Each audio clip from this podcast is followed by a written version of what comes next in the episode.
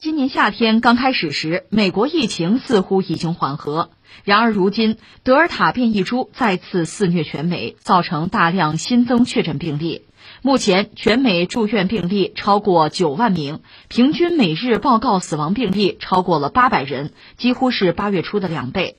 大多数美国南方州，包括佛罗里达、路易斯安那等等，正面临着疫情爆发以来最严峻的情况。根据美国约翰斯霍普金斯大学统计数据，截至北京时间二零二一年八月二十二日六时二十一分，美国新冠肺炎累计确诊病例达三千七百六十六万七千一百零三例，累计死亡病例六十二万八千两百七十二例。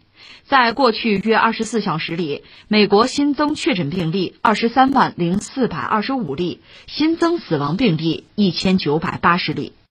呃，美国这个数据确实吓人一跳。当然，它现在主要还是那个德尔塔疫情吧。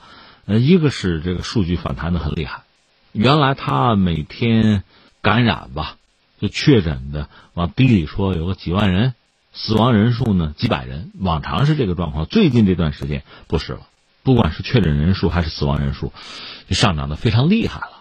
而且我还看到一个消息，让人哭笑不得，是这个密西西比州，他们那儿的民众在一些政客的影响之下吧，因为有些政客鼓吹用一种兽药，治骡子治马的那个药，说那能抗新冠，就开始吃那个东西，以至于当地的就是相关部门就呼吁说，你又不是牛，也不是马，你别吃那玩意儿，好吗？这给人一种就病急乱投医的感觉吧。所以美国这个状况还是难免让人产生一种冲动嘛，想说一点感慨和总结。我试着，呃，说说我个人的想法哈。一个是什么呢？德尔塔疫情来势凶猛吧。一个是从传播上，一个从毒性上讲，比之前都在进化，都在加强。中国也不是没有遭到威胁，广州不就是德尔塔疫情吗？但是我们控制住了。你说我们怎么能控制住？那恐怕真的叫多管齐下吧。你说疫苗我们有，接种率也比较高。另外呢，我们传统的一系列的就战役抗疫啊，这个方式应该说是有效的。不管说是从公众的习惯戴口罩啊，呃，减少出行啊，减少这个大规模的聚集啊，还是到比如健康码、的大数据，就这些东西，它综合起来确实发挥了效力。其实我们国内也有黄金周啊，也小长假了。我们经历过了，你要说出行啊，甚至人群的聚集，其实我们也有，但是却是有赖于我们之前刚才讲的这一系列的举措，多管齐下吧，没有爆发大规模的疫情。当然有一些城市叫破防哈，有，但是总的来说控制的比较快，这个和美国形成了鲜明对比。美国你看这一年多，从某种意义上讲，你还得佩服他的这个医护人员，一直在这样一个状况下坚持啊，不容易啊。他的医疗体系到现在还没有崩溃，但是这样下去，就是他现在这个疫情这个状况，这个反弹，谁知道他还能挺多久啊？我的意思是说，我们确实，呃，面对疫情，我们有一整套啊比较成熟的方案。嗯，拿西方来讲，西方其实更在乎什么呢？疫苗。他们这种传统的思维方式吧，我理解可以称作是一种狭隘的科学思维。面对疫情，他想到的就是研发疫苗。有了疫苗我就不怕，但实际情况不是那么简单。一个是疫苗效力有多大，副作用有多大，公众对疫苗的接受程度又有多少？其实就算像某些人，特朗普就这样讲嘛，西方政客讲，那就是个大号流感。就算疫情是大号流感，我们知道每年流感它都要变异啊，它在进化呀，疫苗也不断的在发展。根据疫情啊，根据病毒的进化状况和方向在调整自己，这个过程应该讲叫有始无终了。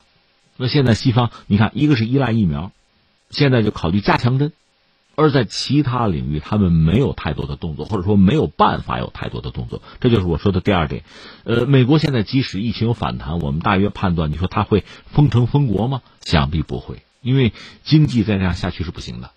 它的百分之八十以上，百分之八九十又都是服务业，所以它必须要放开，那这会刺激疫情进一步的爆发，这个麻烦确实非常之大。所以从某种意义上讲，前不久我们国内舆论场上，特别是网络上那个争论，就人和病毒共存，这还需要争吗？人和病毒肯定是要共存了。就算中国解决这个问题，美国解决不了，人类还是要和病毒共存的。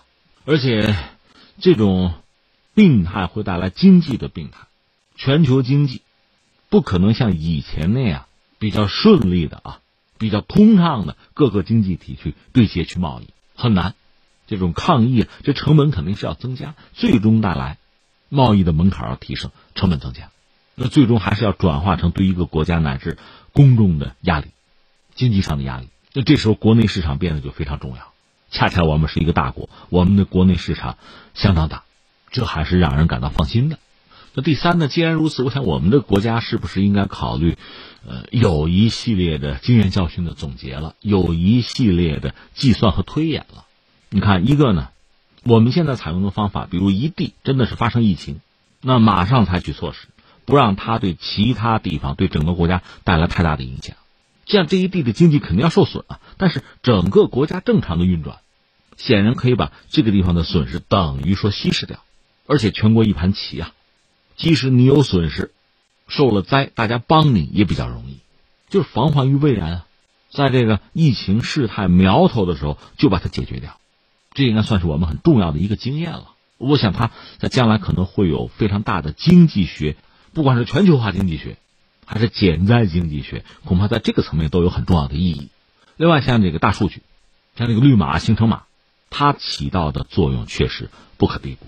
但是由此产生一系列的问题吧，就这个数据库恐怕还是要非常保险、非常权威，管理啊，就监管要非常严格才好。这恐怕就是国家要拿出相当的精力啊，投入有相关的职能部门来做这个事情。而且它显然因为疫情常态化，你这个也要常态化。那再就是，其实各地现在采用的哈，你有医护人员，有志愿者，这也算是一种双轨制吧，来维持比较频繁的啊，一直在持续的，不管是核酸的检测，还是发生意外之后啊，比如这个小区封闭之后，基本物资的供给。这个恐怕最后要把它总结出一个流程、一套经验，然后在一线工作的医护人员和志愿者其实相当之辛苦吧？有没有一种轮换制、培训制、奖励制？因为从目前这个状况来看，疫情恐怕还要持续相当的时间的，这就涉及到下一个问题。其实我最近看过很多东西啊，很多学者，主要是学者了，呃，纷纷的在讲自己之前就曾经对这种大流行有某种忧虑，甚至是预测。你说呸，那是马后炮，也许是吧。事后诸葛亮。其实今天我们回头去想，我聊过这个话题，就是说现在全球化吧，就这些年吧，发展到如此的地步，就全球范围内人员的往来如此大规模，如此的高频率。如果发生传染病就大流行的话，那你想一想，那对人类的影响，它岂不就应该很大？甚至你还要考虑到，比如说恐怖分子、极端组织。如果利用这种海量人员流动，对某个国家、某个区域或者对人类发起攻击的话，那岂不是很方便？所以，其实这种风险是可以预料得到的。只不过啊，人类确实太有局限性，不到危险真的降临，大家还不会太在意。那现在危险降临了，对我们的不管是生命啊、健康，还是一个国家、一个社会的秩序。呃，经济社会的发展都形成非常大的影响了。我想，我们确实有必要把之前的经验教训加以总结、概括，最后形成一套新的规则和秩序在推广。它应该在方方面面有所体现，甚至体现在小学生的课本上。当然，话又说回来，今天我们这个新闻讲的是美国现在这个疫情吧？这德尔塔疫情对美国的这个重击哈暴击，那美国是在带兵运行。我们接下来要和这样一个美国继续打交道。